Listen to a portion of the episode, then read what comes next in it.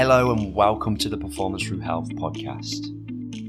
We aim to inspire and educate our listeners through engaging conversations on all things health and fitness, mindset, business, and philosophy. My name is Martin McPhillamy and I'm your host, and I hope you enjoy today's episode.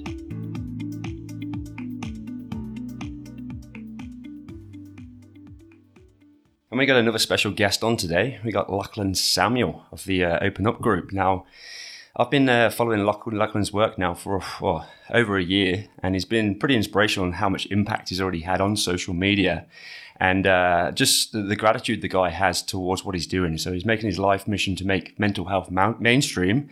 And I was on his show a couple of months back, and you can see that on his Open Up podcast on on YouTube if you go and follow him on there. But Lachlan, welcome to the show. Thanks for coming up. Thanks, man. Appreciate having the opportunity. Straight up. No, look, I really do enjoy. Um, my first memory of actually what you did. Was uh, I commented on one of your posts when you very first started doing Open Up podcast, and you you sent me a, a voice message through my social media, and it was just that you were so grateful, just the fact that you I'd commented and been on there, and it was just a, a touching message that you put out. So no, I really respect that and really uh, acknowledge that from the very beginning. So I, I knew that you we're already loving what you're doing. But I want to dive in straight away of of really how has this all come about? How has Open Up come about? Okay, uh, so essentially, man, this might be like a ten minute long process, a uh, ten minute long rant. Go for it, man. I'm here to listen. so, I come over from Auckland, New Zealand to Australia. I flew straight to Kalgoorlie, about 19, 20 years old a very narcissistic uh, cheater, just a mess, mess of a boy. I wouldn't call myself a man. I was a boy at that time. Yeah. Um, I'd run away from being a cheater, cheating on my partner all the time, and you know at the time, and why I ran away is because my best friend found out that I was sexting his partner essentially. Oh wow. Um, and I'd never had to face any consequences for anything I'd done. I'd been able to hide ev- everything wrong that I'd done. I'd been able to hide it up until then. Mm-hmm. And this sort of just slapped me in the face, and um, I scared myself so much that I bought a one way ticket to Kalgoorlie to run away from it all. Oh wow! Okay. Yeah, and running away to Kalgoorlie, I had uh, an addiction to ecstasy. Uh, I would say I was an alcoholic, and you know I just had all all this underlying trauma that I hadn't addressed, which caused me to be that narcissist. So uh, I hadn't worked through anything, uh, never taken responsibility or accountability for anything I'd done. Moved over to Kalgoorlie, started making like two grand, two and a half grand a week. Yeah. Um, At 20, 21, 20 years, yeah. 22 years old, that's, that's a lot of money, hey? Yeah, man. Thrust straight into a culture that was all about drinking, all about skimpies, all about um, sleeping with different people. Mm-hmm. especially when you got a partner at home, sleeping with a chicks at camp is like a badge of honor. Yeah. So, wow. Really? Yeah. It's that bad. Yeah, it is. It's it's very common for FIFO guys and girls to have FIFO partners. Wow. Yeah, especially like even if they're married or have kids, man, it's just so so common. Really? Fuck, yeah. I wouldn't expect that. And that's where a lot of the trouble comes from too. Yeah. Okay. Yeah. but uh, moving through that, man, I spent about four years in Kalgoorlie, met someone that I fell in love with. We moved to Perth, um, and then in moving to Perth, we had no friends, no family, nothing there. Mm-hmm. Um, yeah, and I was still doing FIFO, so I was flying in and out of Perth now, uh, but my partner was working in the city, and every time I flew out, for me, it was like going back to the boys, going back to good money, mm. free food, getting my room clean for me, my bed made for me, my washing done for me, and back to a job where I found that I had purpose and I had a leadership position. So yeah, I just felt good there. Um, but for my partner, it just meant she was alone all the time, and so she started going through her own mental health challenges. I'd say she became like, severely depressed Mm-hmm. Wasn't diagnosed, but like the behaviour she was exhibiting, definitely like depressed. Um, but just me being narcissistic and having my identity tied to being a FIFO worker, making a lot of money, being able to go to a pub and tell a skimpy that I made a lot of money, mm. I couldn't let go of um, that identity. And so, even though she was going through those challenges, I, I didn't stop. In fact, I made it worse. Um, and then we, we parted ways, and in us parting ways, I went through depression. Uh, my work ethic waned, the way I communicated become really terrible, and I eventually got forced to resign. And after getting forced to resign, I realized that I no longer had any real identity apart from being the gym junkie at hmm the time. Had no friends and family, no support there, no job, no income, no partner, and you know, up until that point, a partner for me had always been like a vulnerability. I call it a vulnerability servo. Okay. So like anytime you're you're feeling like shit, Yeah. um, especially for me, feeling enough has been a real big problem in my life. Okay. And so it just mean, meant that if I had a partner, I could always go back to them when I felt shit and get a top up. Okay. Like, you're worthy, you're good enough, that's why I'm with you. Like, cool, thank you. So it's almost I like needed that. you're seeking that validation. All the way Yeah. to the top, and then go out and do whatever the fuck I wanted. Yeah. Um, and so I lost that, and man, really just spiraled out of control. I got back into steroids pretty heavily, uh, drugs pretty heavily, alcohol, and just sleeping around, like trying to get that external validation that was enough. Um, because I was so embarrassed about leaving the FIFO industry Yeah. like I did.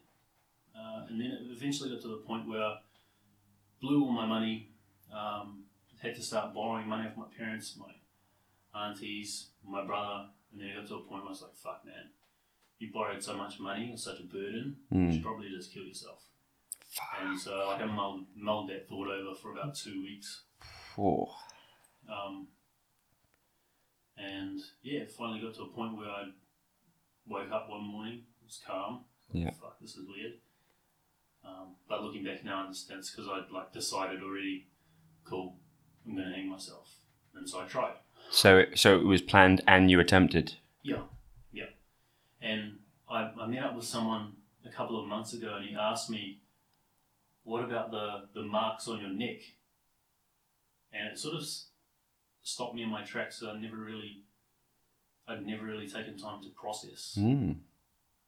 uh, especially to process that moment, and especially the shame I carried for the next couple of years, and not being able to go through with it, and not being able to finish it. Really? So so you had a, a shame. Uh, was there any guilt around not being able to finish it towards yourself or or what you'd actually done? But was it the shame that you hadn't finished the job that you Yeah. expected to do? Yeah, it was just that shame. Like it was, I think I took it on board as validation Mm. that I wasn't enough. Because obviously, if you're in that position, putting yourself in that position, Mm. you feel like you're not worthy of life itself. So, Well, I guess in a way you're so low, you're feeling so unworthy. The world is, you know, you feel the world's not it's not there for you. It's it's it's not uh, it's not right for you to live. The only power you can then have is to take your own life. So the fact that then you didn't actually accomplish that is took you further, deeper. yep. Yeah, and I, I hid that for about a year. I didn't tell anyone for about a year. I was a hermit crab in my room doing Uber Black. doing Uber Black, man, and um, you know, finally one day I was I was just writing because I love writing. I like writing poetry and yeah. just writing down my thoughts, and especially if I'm reading a book. I think at the time I was reading Russell Brand Revolution or Mhm. something, um, and I just started writing, and my story came out. I was like, "Fuck," crying all over the pages. Man, Wow. I need to tell someone about this. Yeah. Uh, so I called my partner, I called the mother of my daughter, and called my parents and just said, "Hey, uh, this is what I've written. I'm probably going to put it up. Like, have a read." I didn't Mm. have the courage to tell them. I Yeah. said, "Read this." Yeah. Um, and yeah, that's that's pretty much how Open Up started, man. Like, I posted that on social media, and then I started getting an outcry of people who just needed help, who were in the same position I was in, hmm um, from like all over the world, man. Most of them, most of them from Europe. Really? So you've got a lot of people from Europe following what you do, listening to what you do, listening to your story. Yeah. That's Um, fascinating. that's how that started. I created a closed Facebook group for people to share their stories. Um, it sort of slowly morphed into into an idea of doing a podcast.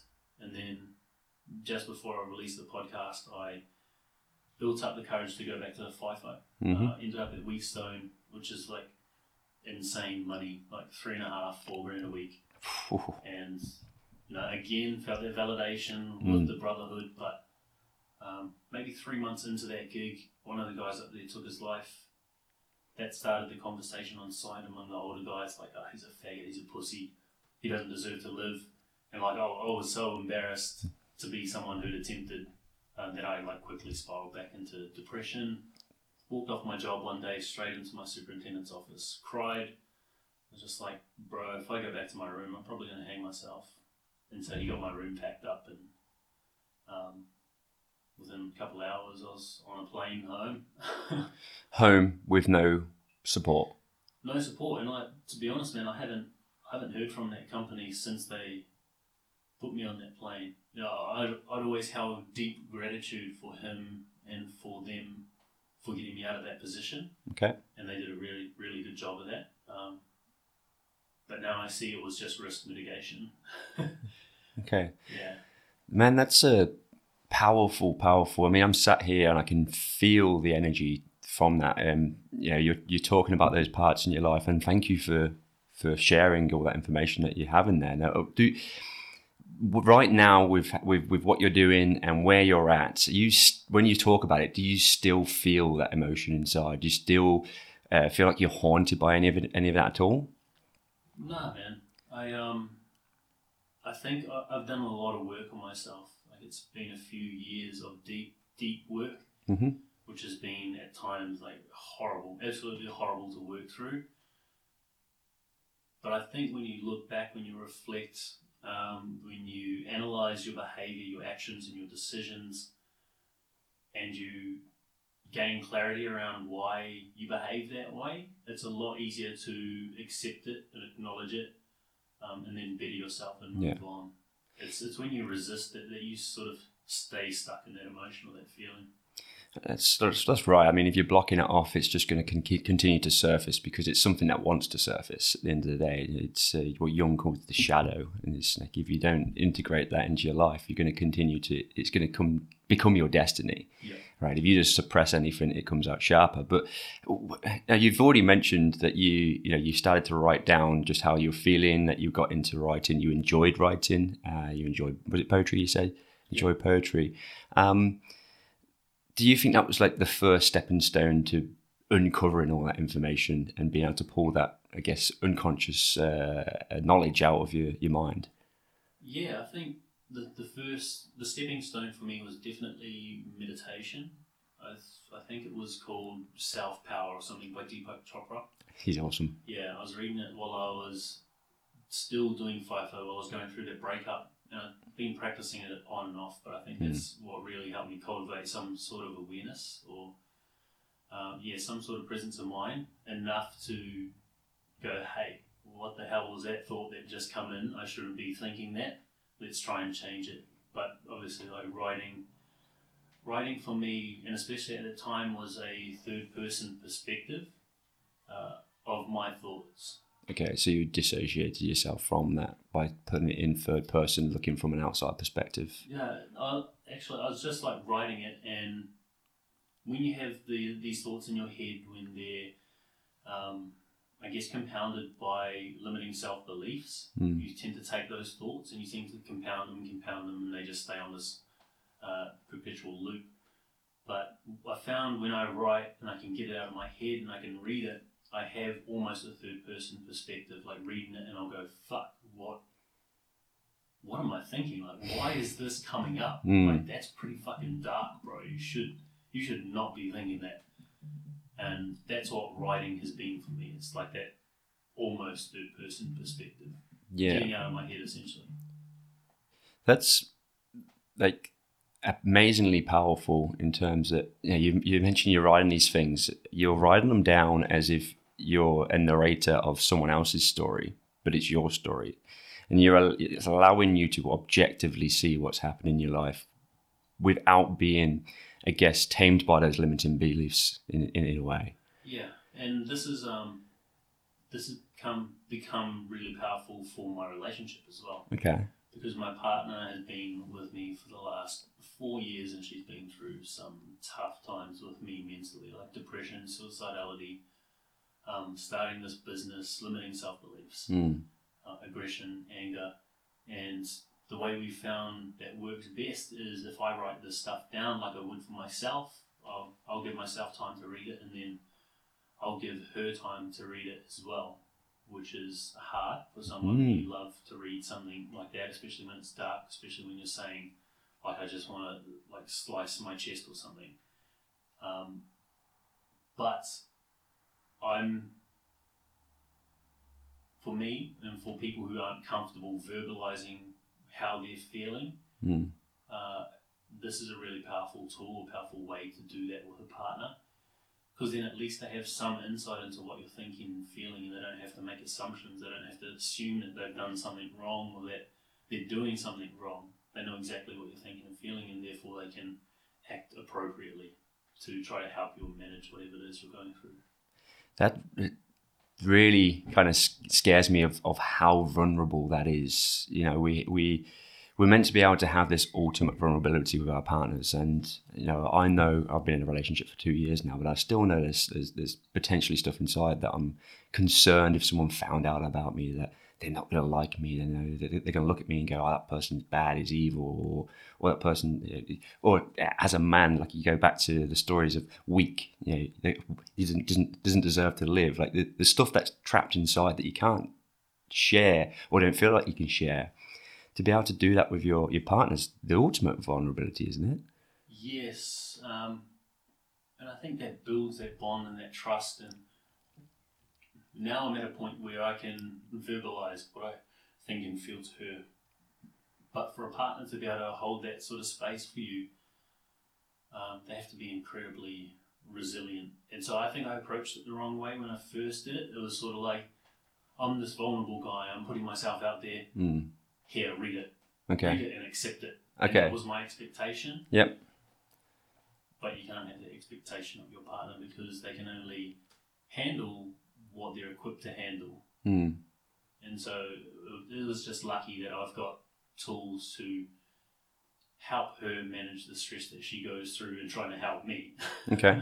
Okay. um, but yes, like being vulnerable to that extent is has built our relationship, built the trust, and now she feels comfortable verbalizing how she feels as well when she Yeah. like has never done that in her life. So there's two things I wanted to just quickly Yep. dig into in there. Number one, when you first were writing those things down, you and you were sharing it. You know, you said that you you gave it and you expected this acceptance. Was there any fear that she would walk away? No, because honestly, at the time it was probably there was probably a hint of self sabotage, Okay. and it's been something we've had to work through a lot. I've had to work through a lot Mhm. of commitment issues, uh, not being worthy, and the way that I view or perceive how a relationship is supposed to be. I viewed a relationship uh, as having to be chaotic or me having to be a pig of a man because of the relationship I had through high school. Mm. Um, and yes, I'd, say it was like a little bit of self sabotage. Okay. Oh, if she doesn't accept it, then I'm just going to fuck off. Yeah. Okay. Yeah, Yeah. Yeah. So, so- it, it was we going back to that probably that more narcissistic view of it, this is about me. In fact, probably not too concerned about her.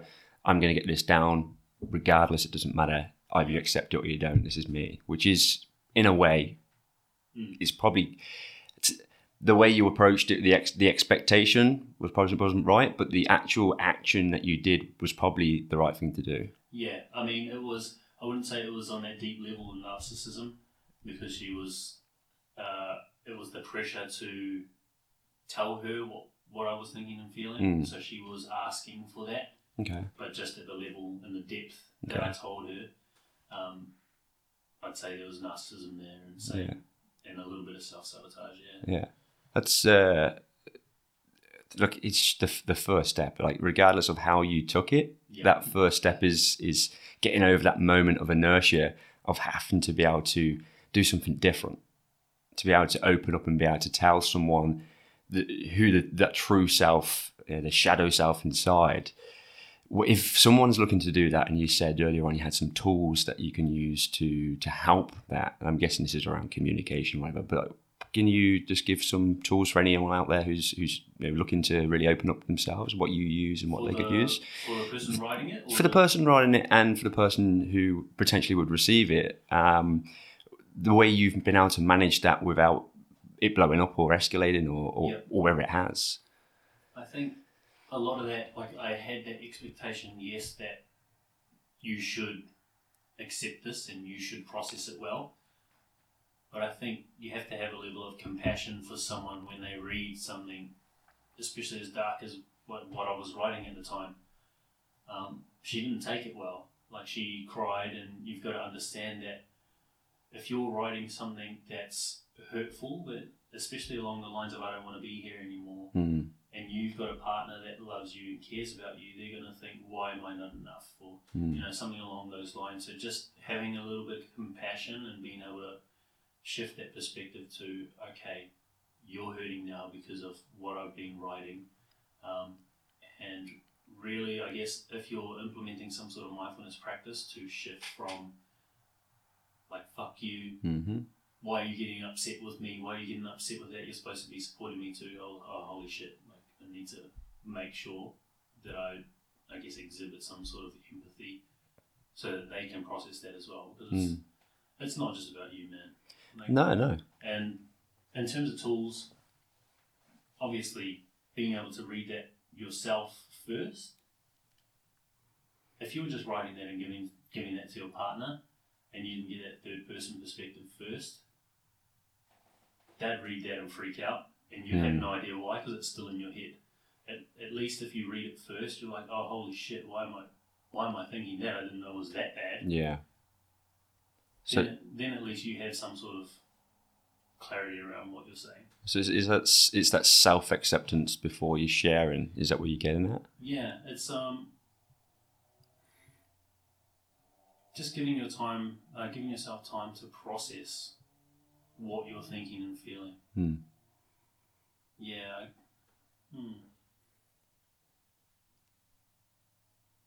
Yeah, getting some sort of clarity.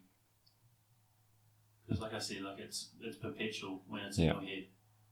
Um, Too chaotic. yeah, it Too is. too chaotic to to really. You, they got that much in your mind, that much going on, that much that you're concerned about. You know, you've got this story that's in your, in your head that is probably just an abstract of many different things that have been going on in your life, many things that are going on at the time in your life. To get that down into some sort of structure so you can narrate it into a story is what's really helped. Yes. Um, and in terms of. Trying to wait for that plane.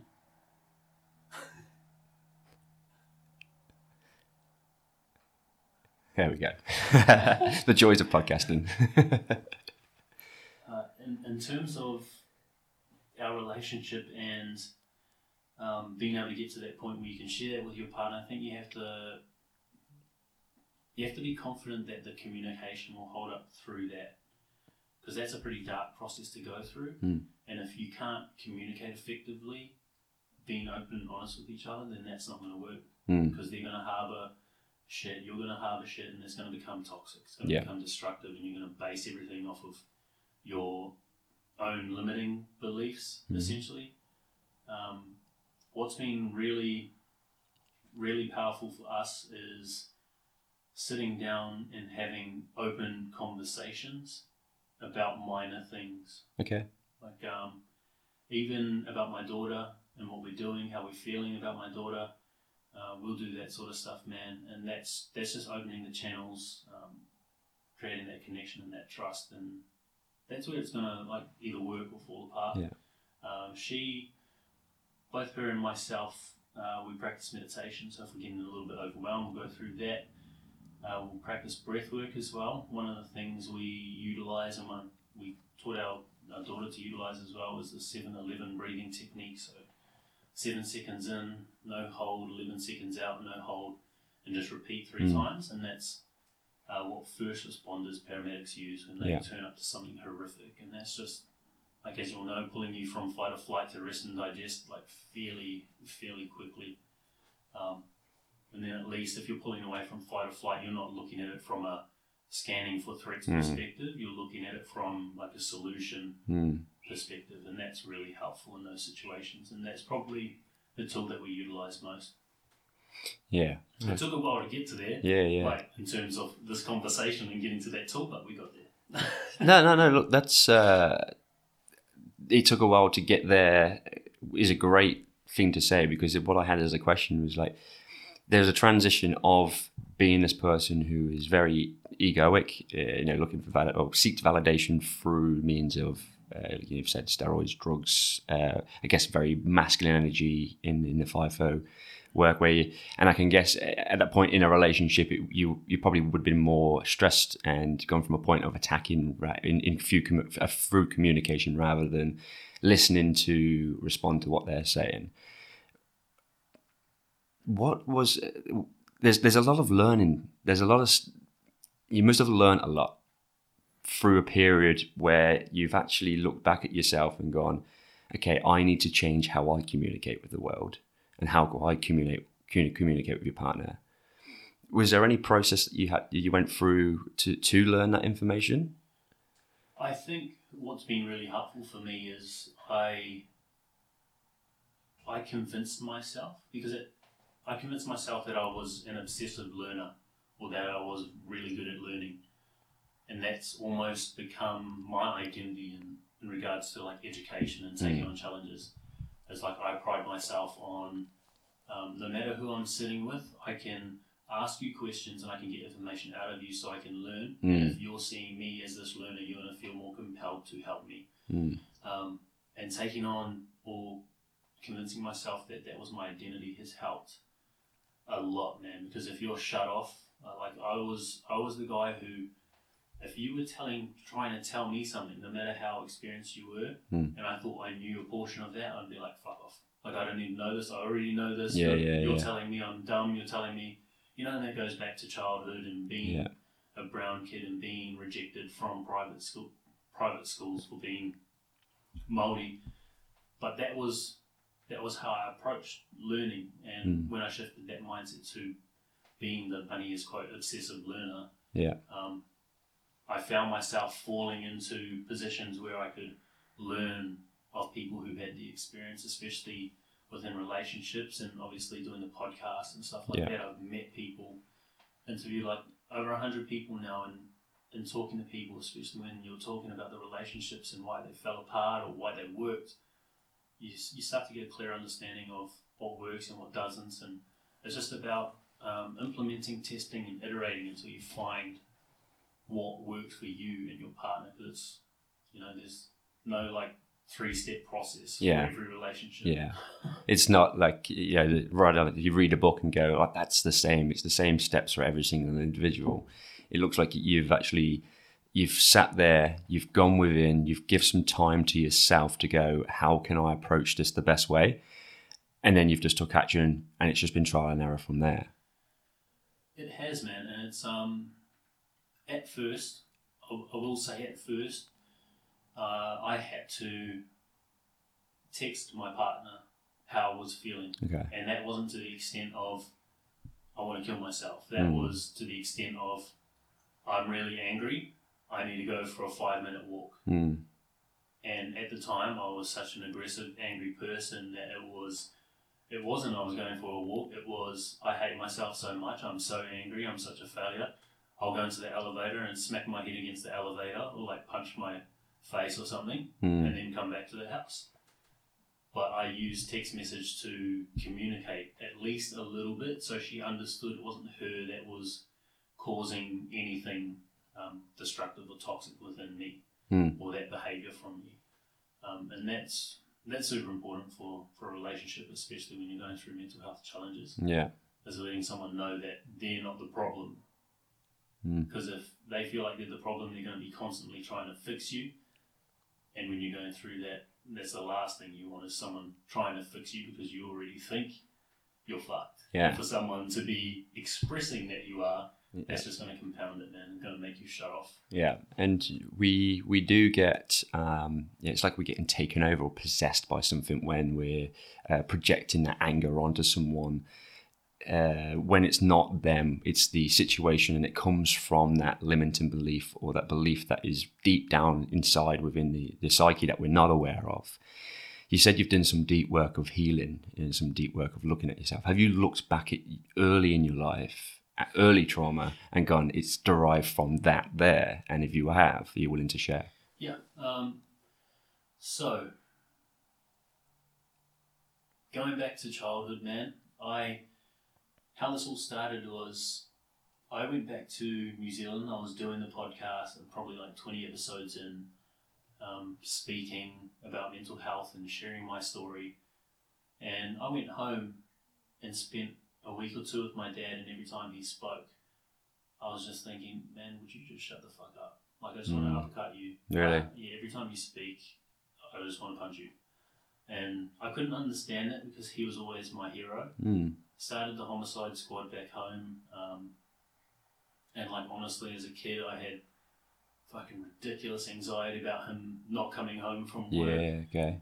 Um, I just absolutely adored the man, and for me to think that, I was just, I was just like, what the hell? What the hell is going on? Why do I feel like this? And I remember saying to him at the airport, which, like, looking back now, this is so harsh. I was sitting at the airport with him, and I just remember saying to him to his face, Man, if I never see you again, I feel right now like I wouldn't care. And he took that like a fucking champ, like straight up. He, Really? he just took it and he said, No, that's all right, son. Like, I still love you. Whew. Yeah, and I just got on the plane, and went home, and I just couldn't understand it. And it took a couple of weeks of why, why, why, Yeah. just constantly asking that. And it finally got to the point where I was like, holy shit, I've, because of what happened to me as a kid, I thought my dad wouldn't love me because of that. And so I went to see a counsellor and opened up and um, ended up uncovering like trauma that I buried, which is essentially from eight to ten. I got introduced to uh, sex at about eight by a guy. So pretty much pulled my pants down, played with me, like put porn on, played with me, and then had sex with me from about eight to ten years old. Fuck. And the last time that happened, uh, the last time that happened, man, uh, I remember it was in like this tin shower. It was fucking hot, um, and they said, "Look, man, we've got to stop, or people are going to think we're gay." And so from that, from that moment on, from ten years old on, sometimes when I close my eyes, I'd see his dick. Sometimes when I'd close my eyes, I'd see him Mm. sucking me. And if you're a dude and you're seeing that, you can't help but think, fuck, am I gay? And Mm. especially with him saying that. And so I held on to this belief that maybe dad wouldn't love me because I might be gay because of what happened. Yeah. And that was a massive realization for me. Counseling really, really helps. Uh, like, if you think third person perspective from writing down on paper is good, try counseling. Here's someone's digging deeper into these conversations and asking these questions, and that's that's really um, no. I'm glad that you throughout that I was gripped by that talk, and I was like, okay, where do we go from here? So I'm glad that you you brought that up about the counselling, that people can understand that you can have these things happen to you, and you can go and talk to people, and you can figure it out. Yeah, and it's important with counselling and with psychology that you find someone you trust um, and respect. If you if you don't feel like you're vibing or getting on with your health professional, just move on to the next one. Yeah, Uh, you know, it's not like you choose one if if they don't work, you're fucked because they're all the same. No, they just don't work for you. They probably just don't understand your life circumstances. Yeah. I was lucky that the counsellor that I went to had been kidnapped and um, sexually abused yeah, okay, you know, by men. yeah, So she understood where I was coming from. And from that, like, obviously growing up, having that thought, shit, am I gay? Um, throughout that two years, from 8 to 10 years old, he'd constantly say, fuck, like, your dick's small. And so I had that that belief that my dick Mm. was small. I had porn addiction since I was eight, and like up until maybe a year ago, I probably never went more than two days without watching porn Okay. and jerking off. Like, Yeah.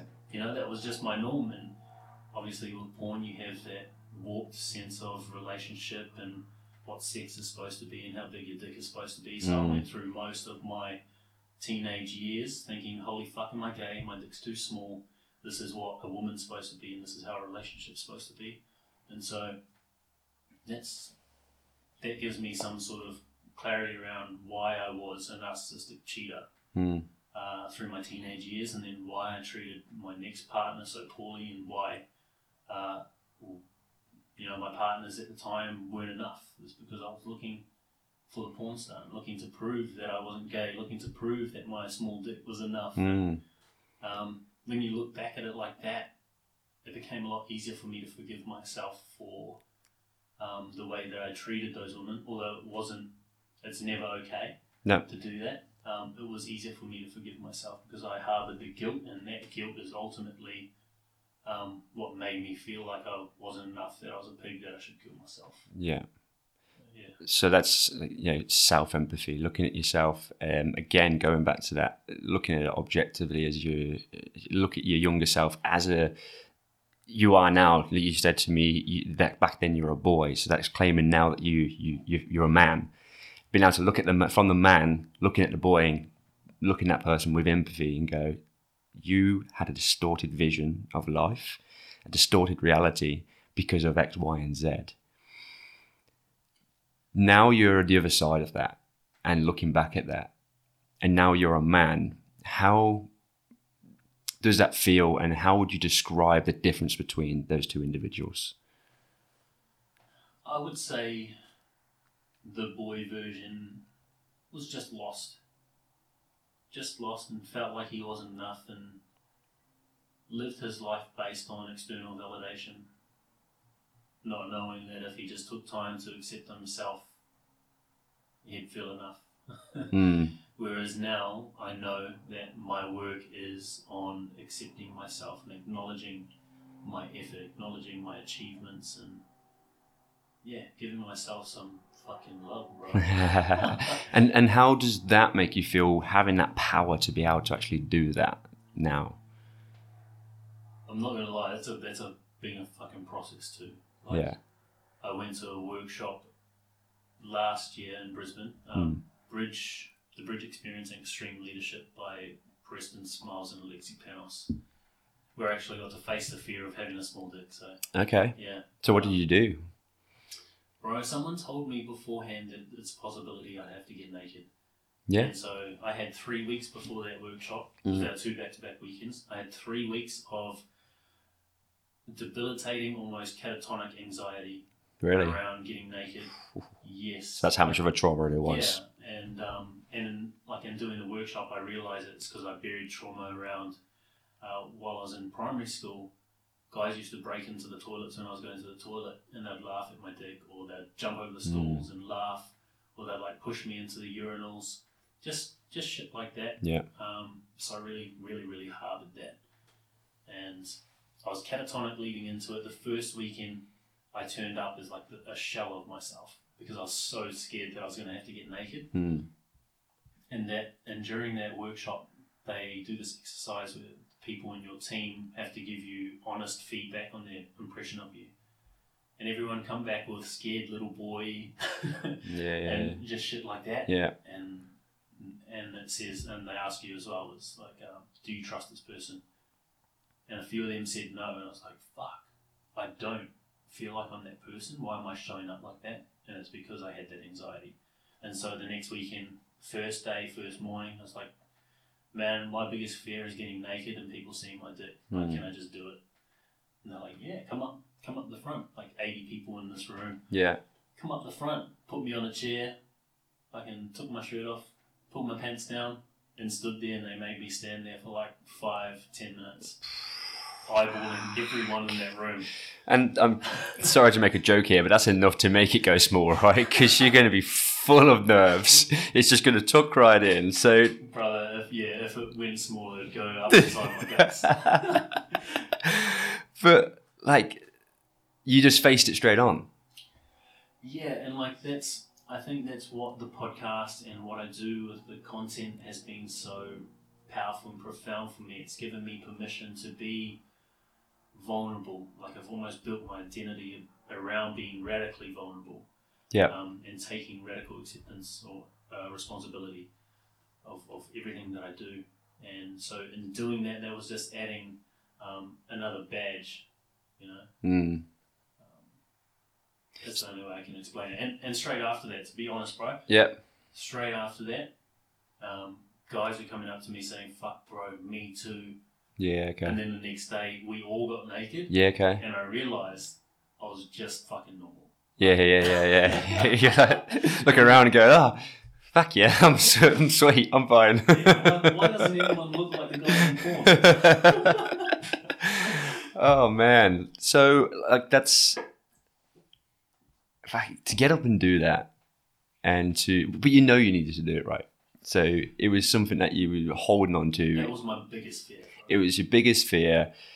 I mean, I went to, I've had a couple of training sessions where it's been bringing up, you know, surfacing the unconscious and the, the de- deepest fears, but nothing as, as, as big as getting up on stage and just getting your bits out in front of everybody. Um, but I've seen so many people shy away and just leave these sort of sessions, even when the smallest things come up. So I've got to acknowledge you for getting up and just completely nailing that that fear straight away. And I think anyone out there needs to take something from this day. If they've got a small fear, the best way to get over it is just straight on face up, up with it. Yeah, and I mean, while I was up there naked, they have this real cool way of helping you through it, like helping you adjust. And like obviously, you have these patterns ingrained into your nervous system, and your body will just respond in a certain way when it scans for a threat. And so, me getting up there, it was like immediately pull out the showman, pull out being outgoing, and they're like, no, no, no, Mm. like it's this isn't a show. This is you working through it and like resetting or repatterning your nervous system response, your biological response. And so, like, that was really, really cool to be held through that process, to walk through it, and then to be up there, not being showman, not being outgoing, wearing a mask, Yeah. and just feeling like, oh, holy fuck, this is not as bad as I thought it was going to be. Like, no one's judging me, no one's laughing at me. I don't feel like I want to melt into a ball of goo. Yeah. It's all good. Yeah, yeah, yeah. And now look at you. You're up there. You're you know, you're giving talks on this. You're doing regular podcasts. You've got some incredible guests that have been on your show. You know, some of the some of the perfs best out there. Essentially, you've got how many episodes? Hundred and some episodes. Yeah, I really, I really fucked myself with that one because I only number the interviews, Yeah, and so it's like 190 episodes. Yeah. I'm the same. So with this, it's usually it's me then a guest, me then a guest. So it's like every episode I've got to remember which episode it is Yeah. in my head. But now you're giving talks on this sort of shit, and now you're getting to speak to men who are potentially in a similar situation. to You you're actually gone back into that industry that was lacking empathy, and you're you're trying to make a shift there, aren't you? Yeah, You want to tell me a bit of the vision of uh, Open Up and, and where that's going? yeah. So Open Up has at the moment two arms. It's got the media, which is obviously the, like the podcast and stuff. I see myself making mental health mainstream. I heard a quote by Les Brown this morning say uh, on some Tom Bilyeu's podcast, um, Impact Theory, he said, "Live a life that outlives you." Mm. and that's what I want to do with Open Up, and especially the media arm, is find talent um, and help them produce, curate, and share content. And the idea behind that is to become such a force within media that I can um, essentially become the mainstream media and control the narrative around mental health Yeah. and end the stigma by posting so much content that no one can go even a few hours without seeing a story of overcoming struggle. Yeah. Thinking, holy shit, like if they can do it, I can do it. That's how I feel we are going to, I guess, have a world where people no longer need to wear masks because they, they're going to know that they're not alone in whatever, whatever it is they're thinking or feeling, and therefore they won't respond um, with that mask through, I guess, being defensive and defending whatever identity that they have to have because they're unwilling to be vulnerable. Mm. So we've got that arm with the media, um, and then we've got the education, mental health education, and we're primarily focused on FIFO at the moment, fly in, fly out, uh, the mining industry, they're at double the risk of suffering from mental health as the general population. So it's it's pretty bad. And like from my story before, that toxic culture is Yeah. is there because it's male dominated. It's blokey. Yeah. Um, people take pride in breaking you down to a point where you get angry and Yeah. It's, Um, it's about it's about feeling power. It is, bro. It is. And with that, we're going in. I'm literally sharing that story, being raw. Yeah. Um, and then we give them tips, tools, and tactics to help them, I guess, bring some sort of awareness to their behavior. Mhm. Uh, and then work through work through that behavior. And the response that you're getting is it what you expected? The response is really, really good from the guys on the ground. Okay. we we presented to Woodside last year. Um, probably presented to about a thousand people last December, and we turn up on site, and especially the sites where they've had suicides, and the guys will be pretty open about you're just here to make the company look good. And as soon as we tell our story, they're like, "Oh fuck, Yeah. oh fuck, okay. you're not just here to do that. Yeah, You've okay. gone through something. You want to Yeah. help us? Cool, we're in."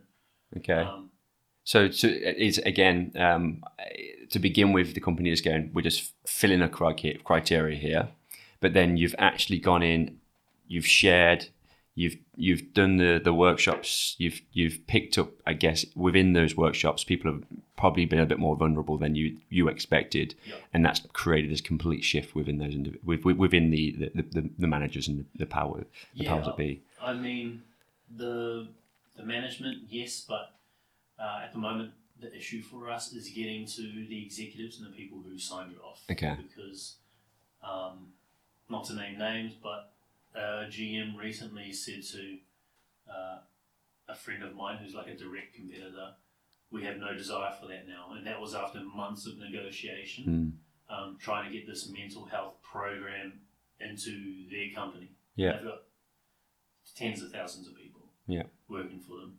Um, and so it's just that, that disparity. And Yeah. so we're just learning, um, learning about the message and how we, we pitch that, how we sell that, and how we get that to people. Because obviously, the people on the ground, the health and safety, the guys doing the work, guys and girls doing the work, they're all about mental health. We want to help our brothers and sisters so they don't kill themselves, essentially. hmm But at the top, it's still very much about the bottom line and making sure that they are minimizing absenteeism um, and getting productivity. So we're just in this dance at the moment where we're trying to mesh the two Okay. because obviously, if we can't get the buy in from executives, and we have from a few, Yeah. Yeah. um, but That's if great. we can't get the buy in from executives across the board in the mining industry, then it's not going to work because Yeah. we won't have anyone to sign off on these programs being implemented.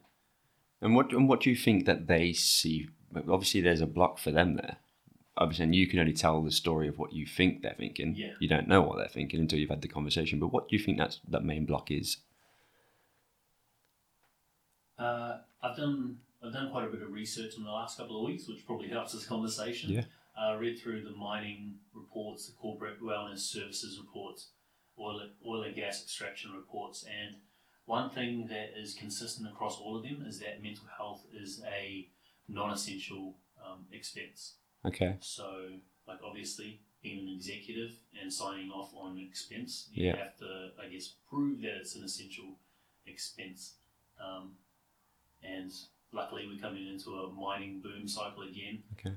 And so companies will have more capital, more capital expenditure, so Mhm. they'll have more to spend on these sort of non-essential expenses. Mhm. Um, but to help that shift, I think we need to have some sort of regulations on mental health Mm. in the mining industry because at the moment there's only like a code and that's just set guidelines. You should be doing this. There's nothing to enforce anything. Okay. So they're coming from a perspective of we've come out of this, or we're coming out of this uh, recession. They're looking at it and going, okay, we still need to be safe and secure. It's not an essential in terms of on their paperwork. Mental Yeah. health isn't essential. So really, when it does pick up, they need to change that frame completely. Yeah, and I think it's if I was in that position, knowing what happens with workers' compensation and physical injuries, mental health is a different beast, man. Like when you're an employer and someone hurts themselves, like that could ruin your business, Mm. like physically. at least you can have someone, a specialist, look at the injury and say, okay, if you do this sort of rehab, if you take care of yourself this way, you should be able to, to be back at work in X amount of time. With mental health, like anyone can, I guess, manipulate the process so they're exhibiting behavior Yeah. to have a diagnosis and stay on workers' comp. Yeah. And I'm not saying people are doing that, but there's potential for it. Yeah, that. of course. You know, I know people who have had physical injuries, gone on workers' comp, like hurt themselves intentionally to go on workers' comp, Okay, Or- really? or Yeah. while on workers' comp, hurt themselves again to stay on. Yeah. You know, and that's like that's known in the industry, and so mental health is just taking it that step further, and I can understand why like the companies are hesitant Mm. But- regulations. I look at that as still those individuals have probably got mental health issues themselves because they're still searching for that validation from doing that. It's like them. It's I'm I, I'm going to be more powerful than you, company. I need to be more powerful than you, company. I'm going to fake this or I'm going to claim this just to to, to feel good about myself. So for me, that comes from a perspective of this person needs support. Yeah, and I think it's trying to find an easy way to make an income. Because obviously, if you're working on site, you work in any job that's physical, where you mm. can hurt yourself. Man, sitting at home getting the same sort of money is a lot easier than Yeah, yeah, being out in overalls in 40 degree heat. yeah. So people, Away from your family. yeah, so people just spend time take away, yeah. of that opportunity. Yeah. Wow. Yeah. It's uh, when I first moved to Australia, I was such a naive boy. Uh, honestly, I, you know, you come from your fam- family and friends where there's ten or fifteen people that you're really close to. You spend most of your time with them, and then I moved to the other side of the world and realised there were people out there that were like that. That as that naive individual, I was just like, and I never knew. Now I am. I'm much more I guess, selective with the individuals that I'm, I'm, I'm approaching, I'm talking to. And in, in, in a way, it's kind of, uh, I guess, damaged me a little bit in terms of I used to be so open and free to go and talk to anybody. Yeah. And that closed me off a little bit. Now I'm a bit more confident with myself, so I'm open up again and I'm, I'm okay. But I guess I'm waffling there a little bit, but I just wanted to say that there is there are people out there that who do take advantage and Yeah. will take advantage. Yeah, and I think that comes back to, especially on like a one-to-one level, I think Mm. that comes back to self-worth and Mm. making sure that you're valuing yourself enough to identify people who aren't valuing Yeah, yeah, you at that same level. You know? yeah. Um, yeah, when you have low self-worth, it's easy for you to let people take advantage of you Yeah. because you don't feel like you're worth anything. Yeah. So, for anyone out there who's obviously struggling, stuff, suffering with mental health issues, um, you you do quite a few Q and A's and things like that to, to support just online, which are pretty much Yeah. for free, aren't they? Like, you, know, you don't you Yeah. don't you're not charging. So, how do they how do they contact with you those sort of things? Uh, for that stuff, there's that's pretty slow at the moment. Something I need to bring back. But in terms of just getting in contact with me, you can just find me on LinkedIn or Facebook. Mhm. LinkedIn, please, if you're a, If you're, if you're in business. Yeah, yeah, yeah, of course. Yeah, Um, but just feel free to DM me, Lachlan Samuel, on like most of the platforms, yeah, yeah. or open up, um, open up group on the different platforms. Just message me. I always message back. Yeah. Um, but just be prepared for voice messages. Yeah, yeah, yeah. I'm not that, I'm not closing the show yet. I just wanted to make sure that people are aware that you do Oh, do that sort of stuff. So we're still continuing. You've got the, uh, I've, you know, like I say, I've I've admired some of the stuff that you've been doing, uh, looking at, and you you have some big aspirations. And what I what I loved about you when we sat down and had a conversation together, you know, you, you, will be working with the All Blacks team. You will be doing this. The confidence that you come at with with what you're doing. Um, I want I want to talk about the the uh, the ten thousand. Is it ten thousand men? Was it the 50. fifty thousand? That's it. Fifty thousand men. Um, what is it that you're you're you're planning to do with that? So my goal, and this is going back to making mental health mainstream and having the different, um, the different things that we do align with that, even in the FIFO space, like obviously getting PR, press, and impacting different men on different sites. That all leads into making mental health mainstream and helping the collective, uh, essentially uh, prolonging the existence of our species through people making better decisions, better decisions for the collective. Um, with with the stadium, man, I I had this thought that, well, I've had this visualization that I do. I do it every day where I see myself standing in a stadium speaking to like a, a sold out stadium. Mm-hmm. Um, I'd always visualize it at Optus, and then um, something happened. I think maybe UFC 245 with, I think it was 245, Israel Adesanya and Robert Whittaker. I was like, fuck. Israel's from my hometown. If he can fill Marvel Stadium, I can fill Marvel Stadium. And so that's where that come about. And you know, I just started putting it out there, posted on LinkedIn, made a video. It's like, hey, I have this idea. I want to fill the stadium with men um, and change the lives of 50,000 men so that they are better versions of themselves for their kids, family, colleagues, and everyone they come into contact with. Like, that'd be cool. Put that up, man, and that just that just gained traction really, really fast on LinkedIn. Uh, had had like CEOs and GMs and executives reaching out about it, saying that's a really good idea. Mm-hmm. Then I put a post up saying, uh, anyone is there anyone who can connect me to someone at Marvel Stadium? Got connected to the coordinator of Marvel, the CEO of Marvel Stadium, um, and the CEO of the AFL. Like fucking within a couple of hours. Really? got connected to the man Yeah. and the CEO was like, "Yep, that sounds good as long as it works in with Movember. Um, we're happy to do that." Okay. Uh, and then, yeah, it sort of just it sort of just snowballed from there. Mm. Um, but then the bushfires happened, and so asking for money wasn't Yeah, of course. wasn't um, wasn't the right timing. But that's that's the end goal: having people fill Marvel Stadium, and now we're working on a plan where we have someone like a Brene Brown come over, do five cities, fill uh, five theaters in five different cities with two to five thousand people. Mhm. Um, build up a list. Use Brene Brown as the headline act. Um, come to RAC Arena at the end of that. It's I think ten to fifteen thousand people. Fill that and then head to Marvel Stadium. So um, initially, what I thought was Marvel just straight up, but it's going to be a process working into that. But it's it's got traction. It's got big companies like mining companies who are willing to be a part of that process and fund that. So, um, honestly, man, I'm looking at like next November Yeah. for, for Marvel Stadium, and that's probably going to cost like one point one point five to two mil to have that, to have the speakers, to have the services, um, to advertise and market. But Yeah. I'm, I'm confident that I can raise that money. Yeah, I don't like confidence. I like a. I know I'm going to make that happen. Yeah. I know I'm going to make the tour happen. I've um, Brene Brown's manager has said no, but I know I'm going to make that happen. Um, yeah, man. I've just got. I don't fear no. I don't fear being told no. I Mhm. believe that if if I believe in it enough, if I have enough confidence, that I can turn a no into a yes no matter what.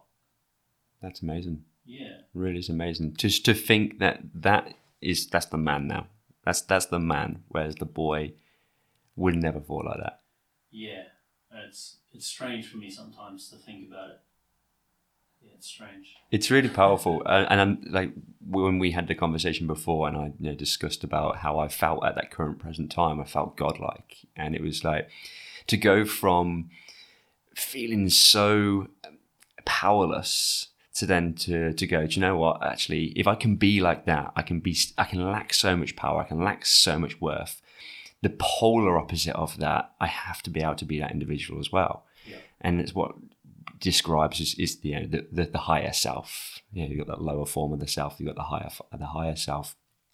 And I think everyone, well, not everyone does, but people have to go through that phase of looking at all their shit, everything that's happened in their life, all those fears, anything that's just kind of grabbed hold of your bollocks in some way and gone, do you know what? I'm going to keep you like a boy. I'm going to keep you, in, and and to then have that and free and, and unleash that is is is. I've gone through the process, probably nowhere near to the extent of you. You're, you're, and but it's just the stories that we tell Yeah, ourselves at the end of the day.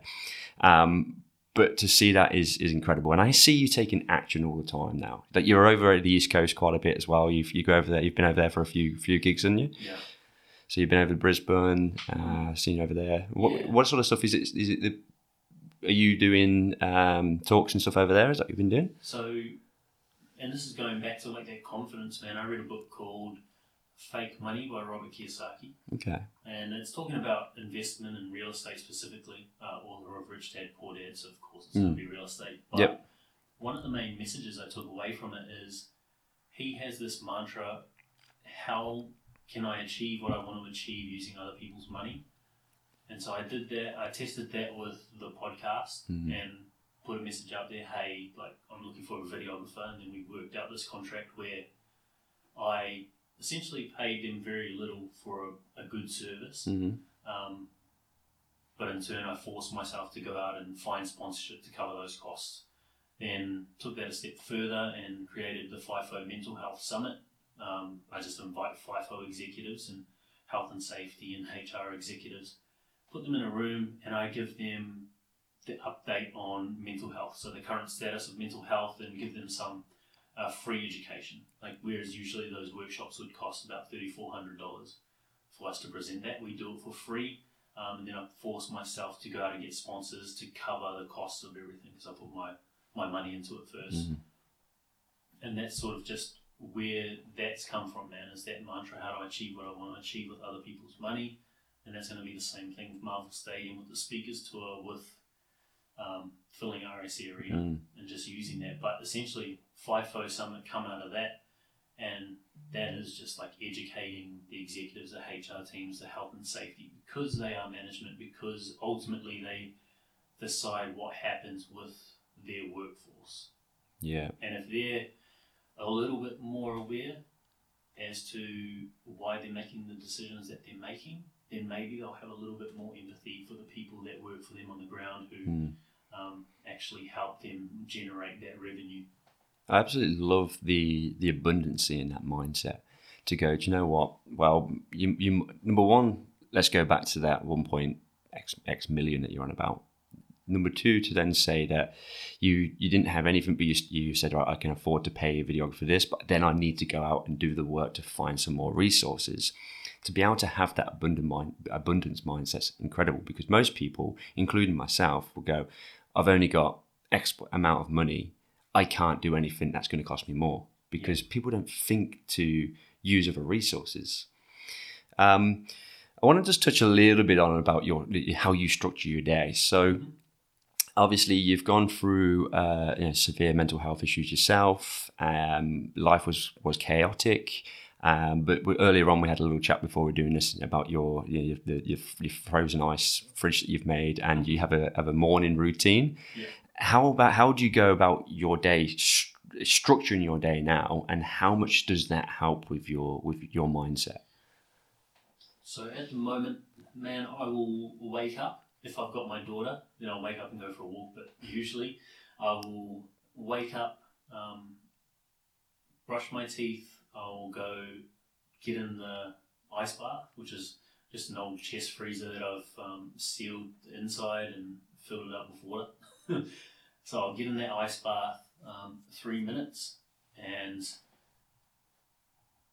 do that for three minutes. I'll be focusing on breathing. So I'll start with like deep belly breathing in the mouth, um, just helping my body shift from holy fuck, it's cold, we shouldn't be in here, this isn't our natural environment, get out, get out, to um, calming down a little bit, getting back into that rest and digest. And then I'll go from mouth breathing to uh, nasal breathing.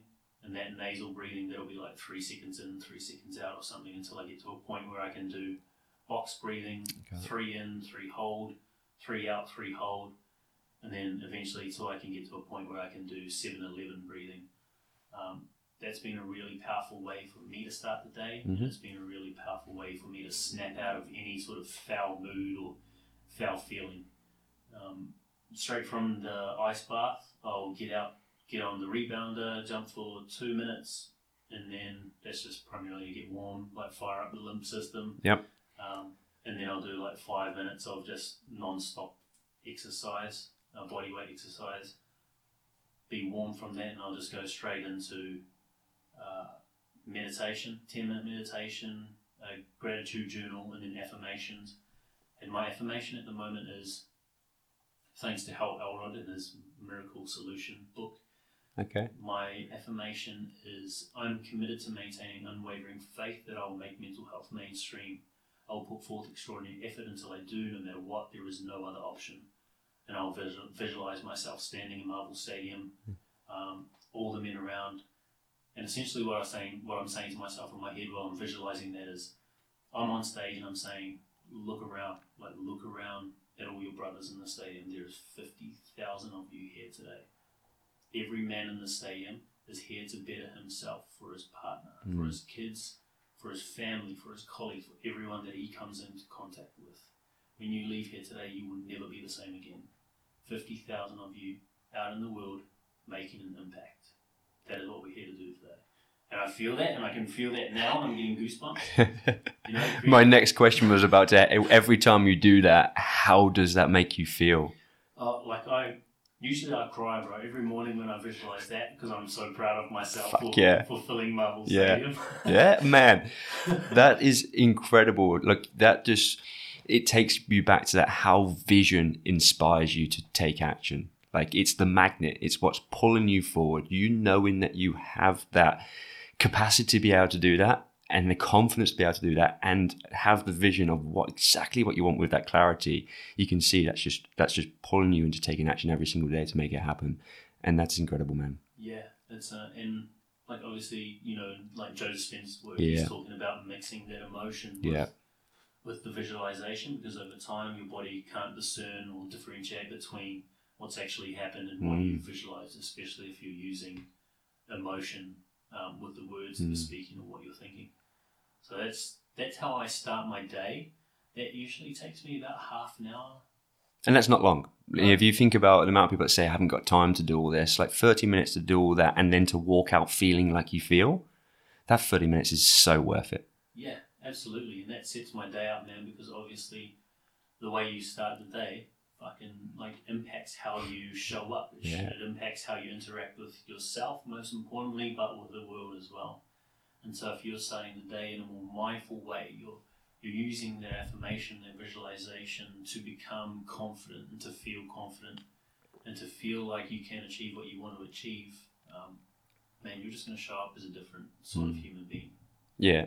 I mean, I first noticed that when uh, I did Deepak Chopra's 30 day meditation on gratitude probably about a year ago. And I did it every single morning.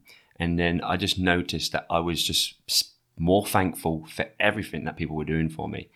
I was more thankful for the lessons that were coming to me. And I just found more things to be grateful for. And I remember at like 20, day 26, 27, turning around to the to my friend Conrad who told me to you know, just get onto it. And we, group of us did it together.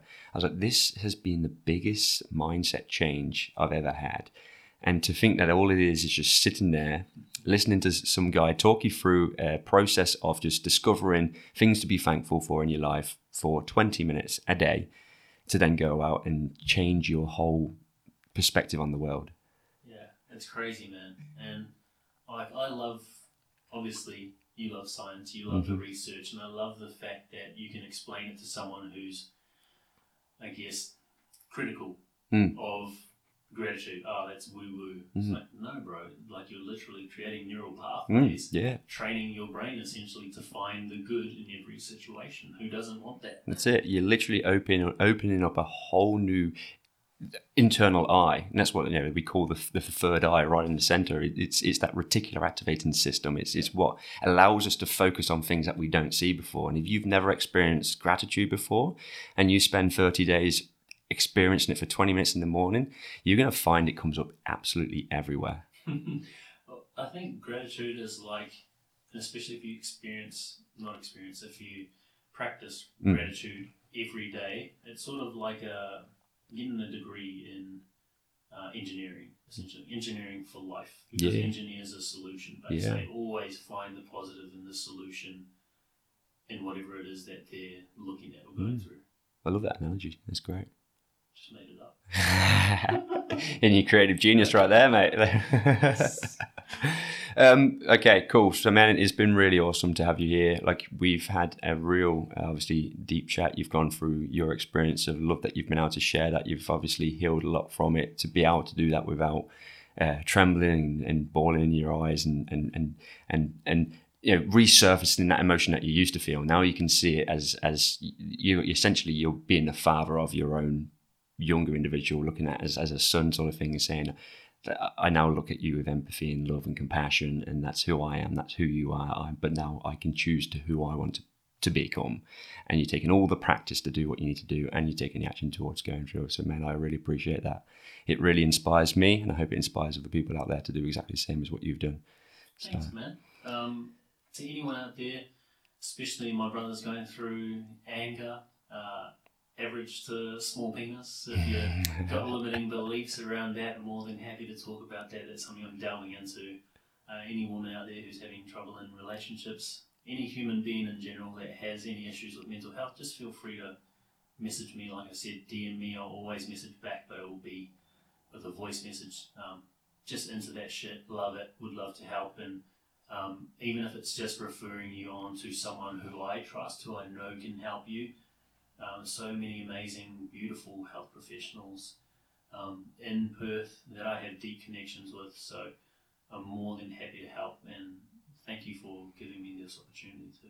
No worries. I want I want to just back that up because well, the first time I actually met you face to face was at the uh, Chevron Wellness Fair, and you were walking around with quite high energy, oh, and I, I, yeah, and I expected when I walked up to you, I expected you to to say a lot, to talk about yourself a lot, and to um, this is my this is my my judgment to then because of because of the energy you had, but when I spoke and told you my story, you just listened you just sat there, you just stood there and just listened. And that instantly made me think this guy's real.